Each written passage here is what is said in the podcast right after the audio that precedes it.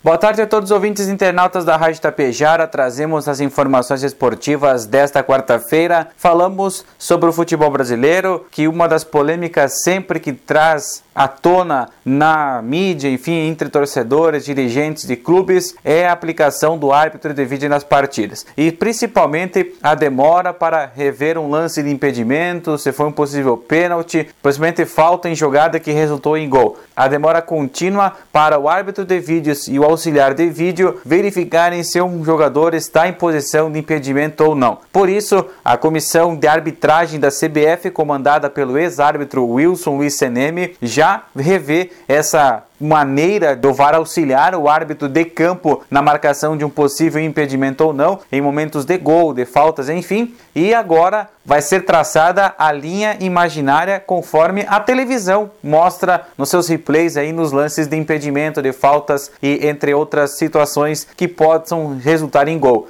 Então, a partir desse instante, vai ser uma transmissão simultânea entre a, o árbitro de vídeo e a imagem que o torcedor vê na sua televisão para assinalar ou não impedimento numa possível jogada. É um avanço para o futebol brasileiro, pois em comparação com demais países onde é utilizado o árbitro de vídeo nas partidas, o Brasil está muito atrás, chega a ter 3, 4, 5 até 6 minutos, se não forem mais, para verificar uma possível posição de impedimento em lance que resultou em gol. Então é um avanço significativo, ganha a arbitragem, ganha o futebol brasileiro, ganha o torcedor e perde todo aquele momento de demora para resolução de um lance. E hoje à noite já começam os jogos de ida da fase de oitavas de final da Copa do Brasil. Grandes confrontos teremos nessa noite, transmissões na TV aberta, na TV fechada, enfim, porém sem a dupla Grenal, pois Grêmio e Inter vacilaram na competição e deixaram a Copa do Brasil já na sua primeira rodada.